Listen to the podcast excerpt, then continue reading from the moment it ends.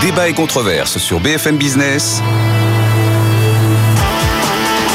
Nicolas Dose accueille les experts.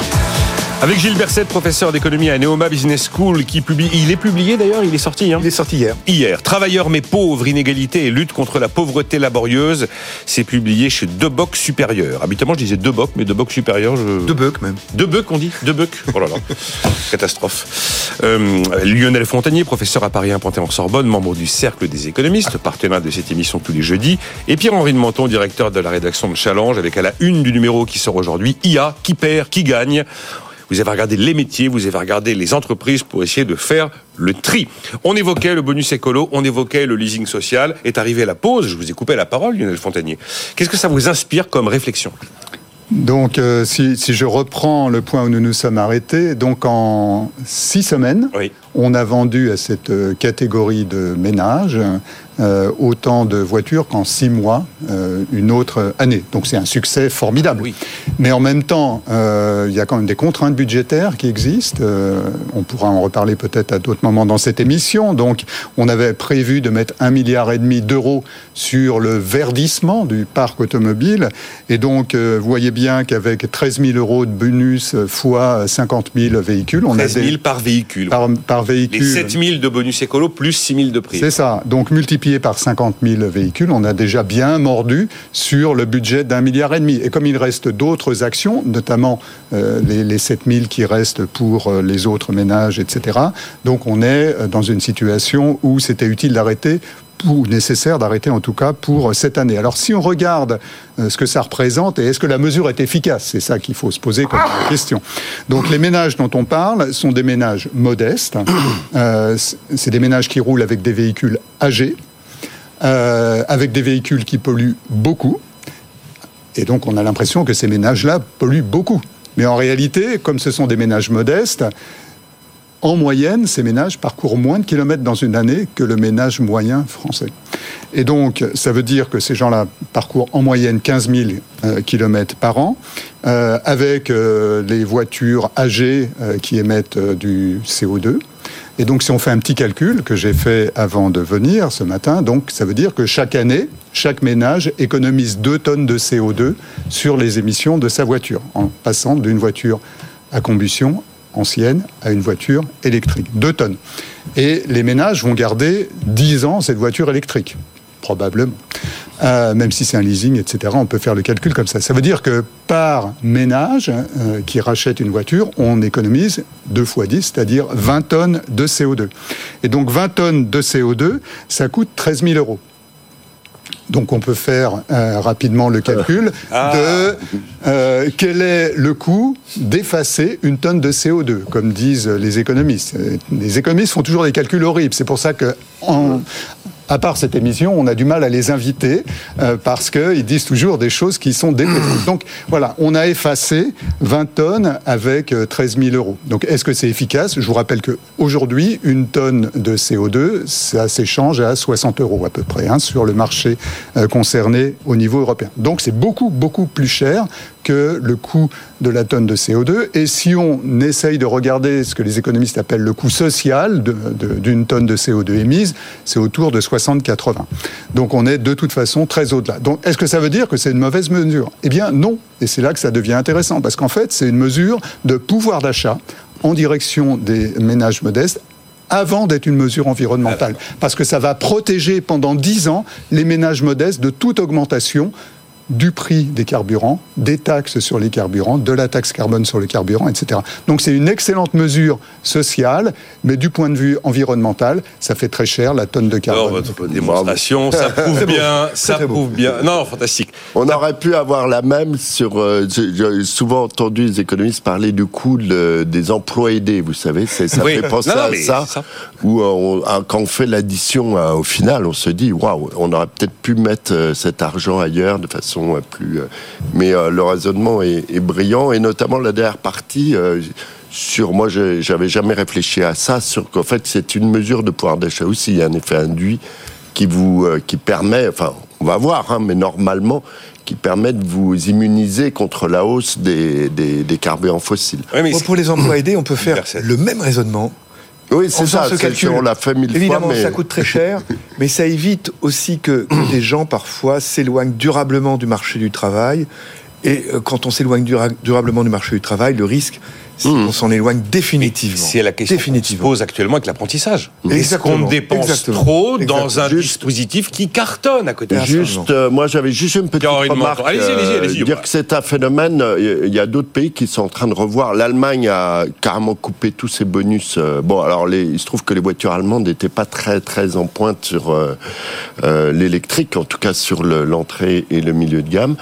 Euh, les États-Unis ont stoppé aussi. Donc c'est c'est c'est euh, on était un peu une anomalie d'y aller à fond. Et euh, effectivement, je pense qu'il y a eu un petit un petit problème. Ils auraient peut-être dû utiliser de l'IA, je sais pas, pour voir quelle, a, quelle allait être le, la demande face à, face à cette offre de primes, puisqu'ils ont été complètement débordés. Il y a quelqu'un qui s'est planté un peu dans ses, dans ses calculs, quelque part, parce que c'est effectivement, c'est pas très bon de, de lancer un dispositif et de l'arrêter en loose day au bout de, au bout de quelques mois, parce qu'on est en train de, de cramer la caisse, comme dirait l'autre. Non, ça, ça, montre tout simplement que les, les, ménages et les consommateurs euh, sont parfaitement rationnels. Ça, j'en suis, persuadé. Ils avaient parfaitement anticipé qu'avec un milliard et demi, ça le ferait pas.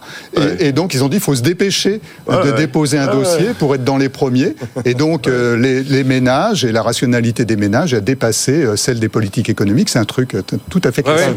L'une des raisons de la rationalité aussi, c'est que les ménages pouvaient craindre que les constructeurs n'aient pas assez de voitures de ce type-là à mettre sur le marché. Il y a quand même un truc marrant sur le dispositif, c'est qu'on l'a attendu, c'était une promesse présidentielle.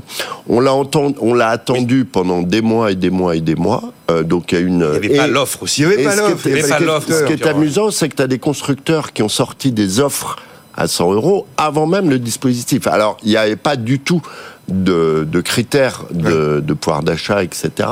Mais, mais le marché est capable aussi, euh, il n'a peut-être pas tout le temps besoin de l'État, le marché est capable euh, d'inventer des dispositifs. L'intérêt euh, des constructeurs, c'est de vendre des, vendre des voitures électriques, puisqu'ils ont fait des investissements colossaux là-dedans. Donc euh, le marché est aussi capable de générer ça. Et là, c'est comme il y avait une sorte d'impatience, et puis une, euh, ça avait commencé à se produire. quoi. Et l'État a mis effectivement, après un coup d'accélérateur... Euh, je, n'exclus pas que les décisions allemandes aient été motivées par cette vieille corrélation économique qui veut que quand tu mets des primes et des bonus, tu finis par les retrouver dans les prix à un moment. Mmh. Ah et que bah, tu, la guerre des prix s'arrête là où commence le mmh. bonus. Et euh, mais d'ailleurs, je me posais la question en vous écoutant, en écoutant cette démonstration euh, croustillante que vous nous faisiez, Lionel Fontanier. Quand on, quand on met en place ce leasing social, quel est le lièvre qu'on court? Le pouvoir d'achat? Ou la baisse des émissions de gaz à effet de serre en fait. Ou la ou la comment dire la souveraineté aussi. Ou la Parce souveraineté. Que je vous rappelle que le, le, le bonus c'est pas pour les Chinois. La liste a été actualisée ou dévoilée je crois en décembre. Une mesure, trois objectifs déjà. Oui oui déjà les lièvres on, on sait bien que crédit, impôt, compétitivité, emploi, on sait à qui ça a profité et qui à qui ça n'a pas profité. Vous en pensez quoi? Non, je pense que j'ai déjà donné la réponse. Oui, oui, oui, oui, oui. Donc, euh, non mais voilà. vous avez donné la réponse de l'économiste. Moi, je me demande le celui qui met en place cette politique. Sur, la partie, euh, sur la partie souveraineté, euh, industrie, politique industrielle, etc. Donc euh, le point qui a été poussé de façon probablement légitime au niveau français, c'est qu'il faut faire très attention au contenu carbone des véhicules produits, c'est-à-dire produire les véhicules électriques, c'est très émetteur de carbone. Donc si vous dépensez un milliard et demi pour décarboner, mais si en même temps les voitures que vous achetez euh, sont des voitures qui ont été produites avec de l'aluminium qui a été produit en Chine avec du charbon, c'est pas bon. Et je ne parle même pas des batteries. Et donc pour éviter cela, il y a eu effectivement cette disposition qui n'a pas plu beaucoup à nos amis euh, chinois, qui consiste à dire qu'on va prendre plutôt des voitures européennes. Mais néanmoins, si vous regardez la, la production en France, vous savez que l'année dernière il y a 140 000 voitures électriques qui ont été vendues en France. Et sur ces 140 000, il y en a 100 000 qui ont été importées. Euh, c'est passionnant ces histoires. Euh, donc oui, il y a eu 50 000 commandes validées, il y avait 90 000 demandes à la fin janvier. Alors qu'on avait dit 20 à 25 000 cette année, pas plus. Bon, euh, c'est quand même un élément supplémentaire qui prouve bien qu'on a un petit problème de budget. Hein. Parce que là, on prend pas ce genre de décision comme ça si on a les coups des franges. Bah, nos amis allemands aussi, puisque ce qui a été évoqué tout de suite, le fait qu'ils sont supprimés, c'est lié à la décision de la Cour de Karlsruhe. Hein. Ah, et bah, on, ne badine pas avec les règles en Allemagne, alors qu'en France, normalement, on badine avec les règles. un petit mot, pas trop long, parce que je voudrais qu'on évoque le match libre-échange et protectionniste. Là, c'est le grand fantasme, la semaine de 4 jours, Gilbert 7. En fait, tout le monde y met ce qu'il veut. Absolument. Tout le monde y met ce qu'il veut, tout le monde le... La semaine en 4 jours, la semaine de 4 jours. Chacun va la comprendre à sa sauce en fonction de Comme ce qu'il dit tout à l'heure, d'ailleurs, euh, ce dont on parle le plus souvent, c'est la semaine en 4 jours plutôt que la semaine de 4 jours. La semaine de 4 jours est un cas particulier de la semaine en 4 jours.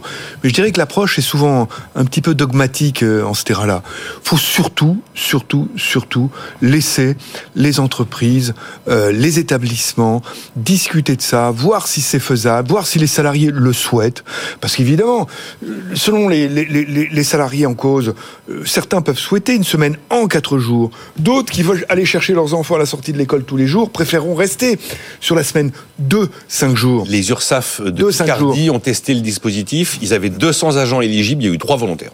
Donc voilà, exactement. Donc il faut surtout, surtout, surtout laisser la chose au niveau la plus décentralisée euh, être être décidée. Ça c'est acquis, Mais c'est acquis. Le point qui me paraît important, c'est qu'on est quand même dans une époque où les gains de productivité sont faibles, voire nuls, voire négatifs en France. Hmm.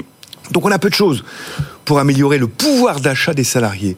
Comment on peut hmm, cependant envisager l'amélioration de leur confort?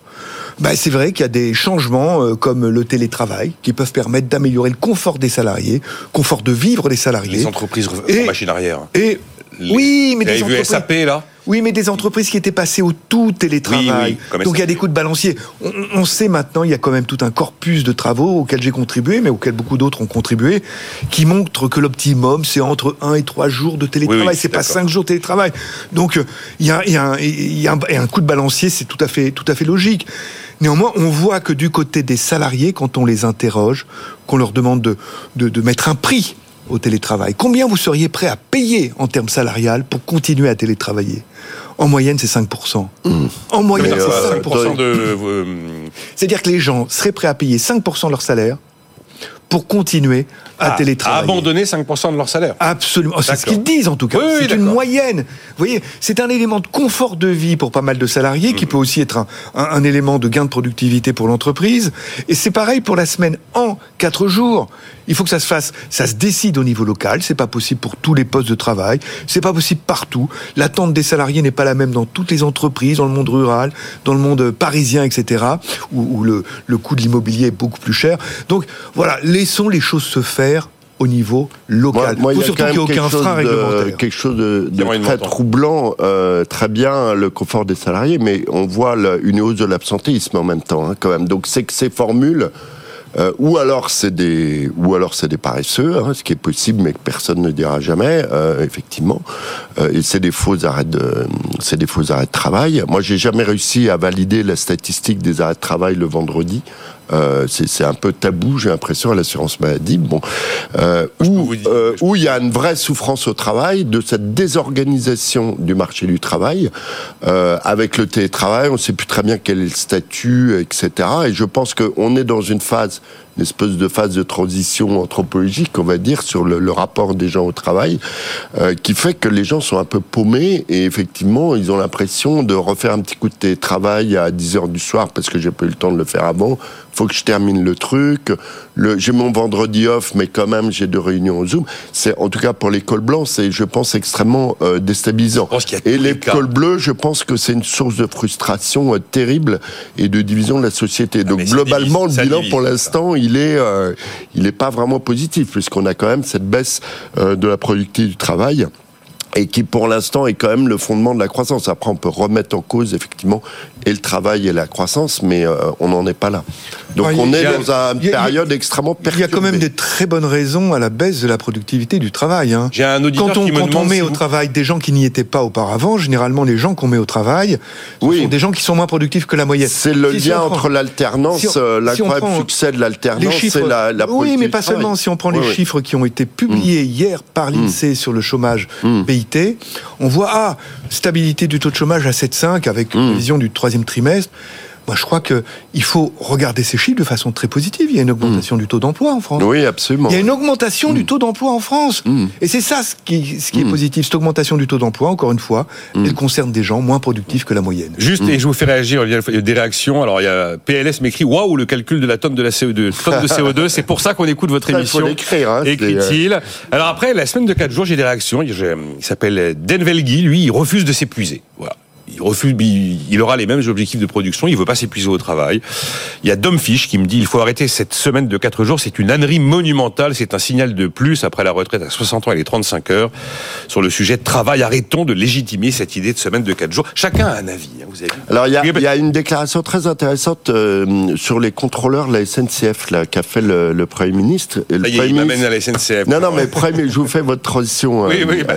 Premier ministre qui quand même nous a lancé dans sa déclaration de politique générale, donc la semaine en quatre jours. Et là, il, explique, il explique à nos amis contrôleurs de la SNCF, euh, le, travail est un devoir. Ah, on a vu. Alors ça sent, ça sent un peu le retour aux valeurs euh, judéo-chrétiennes. Là, euh, ça y est, on est travail, c'est pas en option. Eh, vous connaissez la formule on, de... est on est tout le temps avec des injonctions contradictoires sur ces sujets. C'est vrai, la formule d'Yvon Gattaz, hein, tout euh, euh, tout travail mérite salaire, mais tout salaire mérite travail. Mm. C'est bien trouvé celle-là. Mm. Vous lirez réagir, Lionel Fontanier, oui, allez-y. Oui, en, deux points. Alors peut-être pour faire un peu professeur d'économie, on est aussi eh. invité pour ça.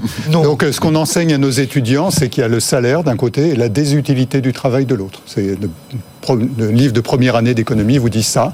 Donc je pense que ça résume quand même. Euh, la désutilité du travail peut être plus ou moins grande en fonction du type d'emploi, en fonction de l'organisation de l'entreprise, en fonction du statut dans l'entreprise, de la qualité des relations sociales, etc. Et quand la désutilité du travail monte trop, eh bien il faut, il faut avancer. Donc ça c'est une partie de la réponse. Et l'autre partie de la réponse, c'est pour revenir sur mes tonnes de CO2. Euh, le gros avantage d'une semaine en quatre jours, hein, euh, c'est que vous n'allez que quatre fois euh, au bureau. C'est ah, ouais.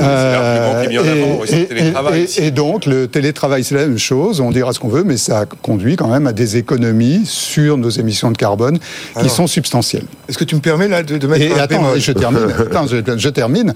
Euh, par ailleurs, les entreprises elles-mêmes donc voient le nombre de personnes en même temps sur donc le site de l'entreprise se réduire en tout cas au moins pour l'école blanc, parce qu'il y a des choses qui ne peuvent pas se faire de cette façon. Et donc ça permet de réduire les surfaces de bureaux. Donc c'est aussi une économie euh, de CO2 qui est tout à fait euh, colossale. Je vous rappelle que les émissions liées euh, au bâtiment sont des émissions très très importantes au niveau international. Tout à fait d'accord sur le second point. Sur, le premier, un petit bémol. les gens qui télétravaillent plusieurs jours par semaine sont des gens qui habitent plus loin aussi.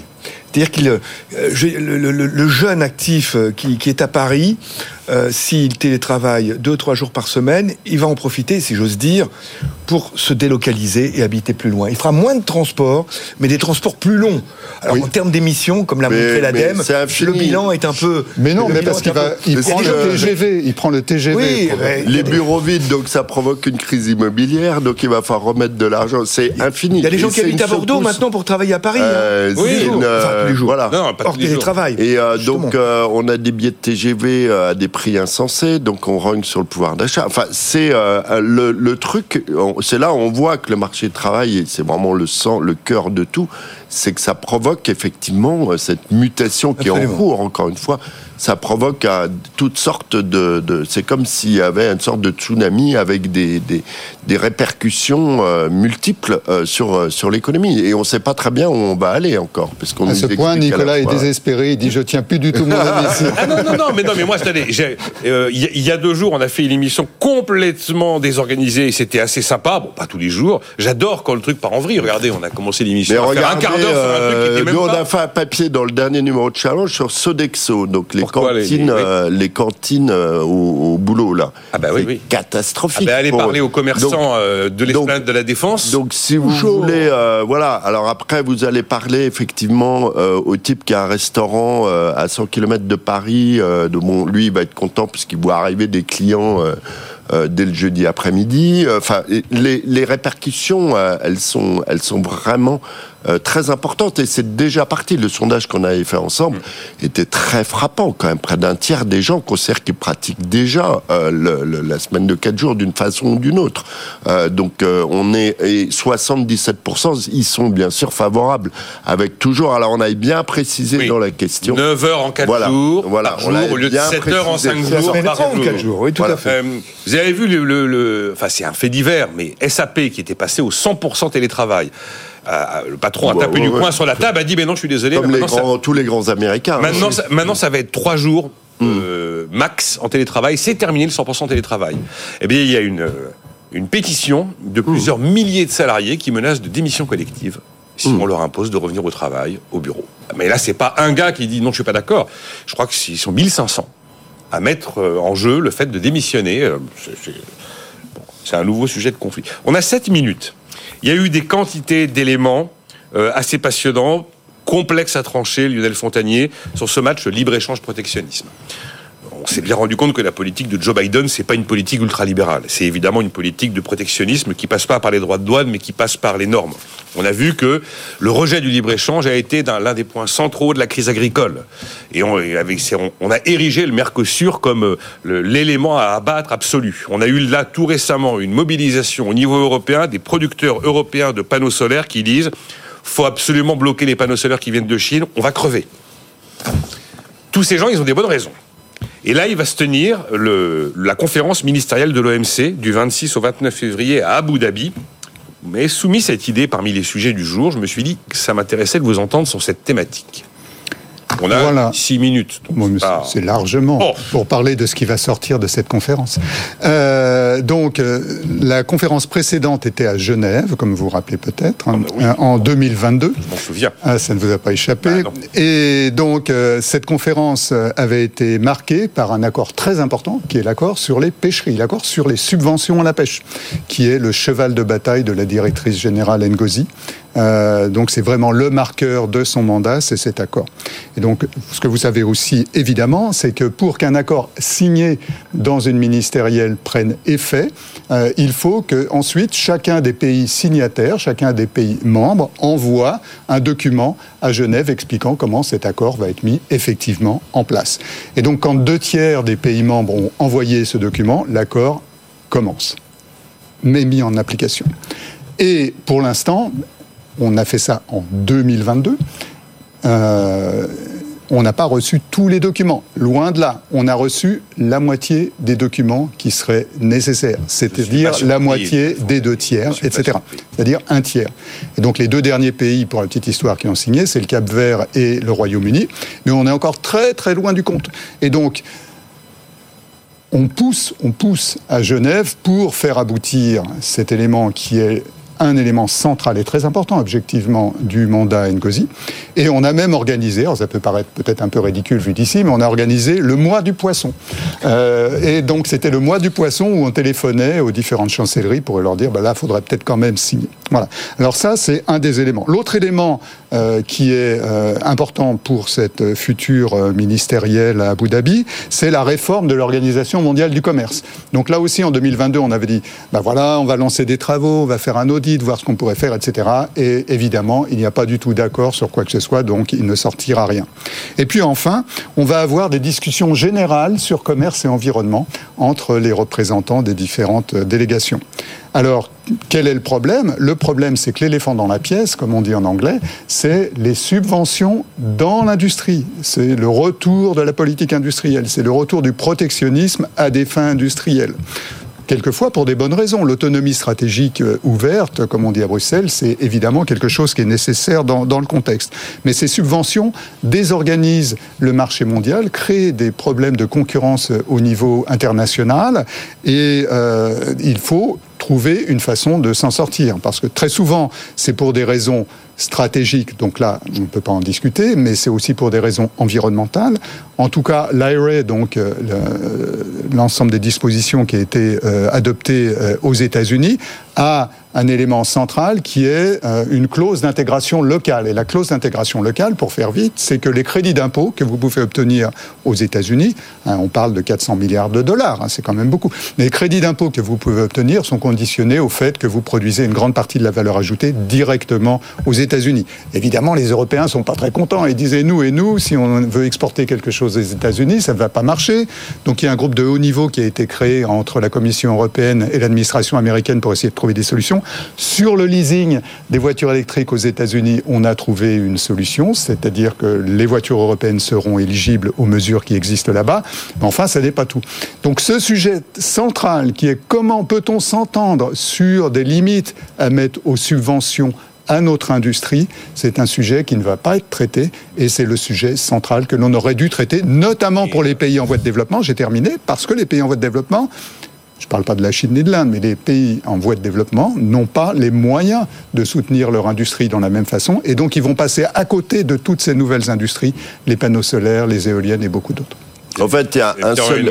Moi, ce qui avait frappé à Davos, mais pas, pas seulement cette année, mais euh, depuis plusieurs années, il y a un seul pays qui est vraiment l'apôtre de, la mondialisation, de, ce qui fonde euh, effectivement l'enrichissement euh, global par l'accélération du commerce international, qui, est quand même le fondement de, l'OMC, qui a été créé après-guerre sur cette idée que le commerce c'est la paix, c'est la Chine. Euh, donc euh, la Chine, le, tout le discours de la Chine, c'est le multilatéralisme, etc. Euh, le, le, mais les autres pays n'utilisent c'est quelque chose, c'est un repoussoir à opinion publique horrible. L'OMC, c'est considéré comme un truc d'espèce de suppôt. donc, c'est juste impossible de faire quelque chose. Donc après, il y a ce que Guarachas au FMI appelle et euh, il n'aime pas du tout ce concept, mais c'est une sorte de fragmentation. C'est le commerce entre amis avec des groupes de pays qui arrivent à s'entendre entre eux. Mais euh, l'idée euh, qui portait l'OMC, pour moi, elle, est, enfin, vous l'avez décrit avec de façon à la fois sérieuse et un peu pas sans rire.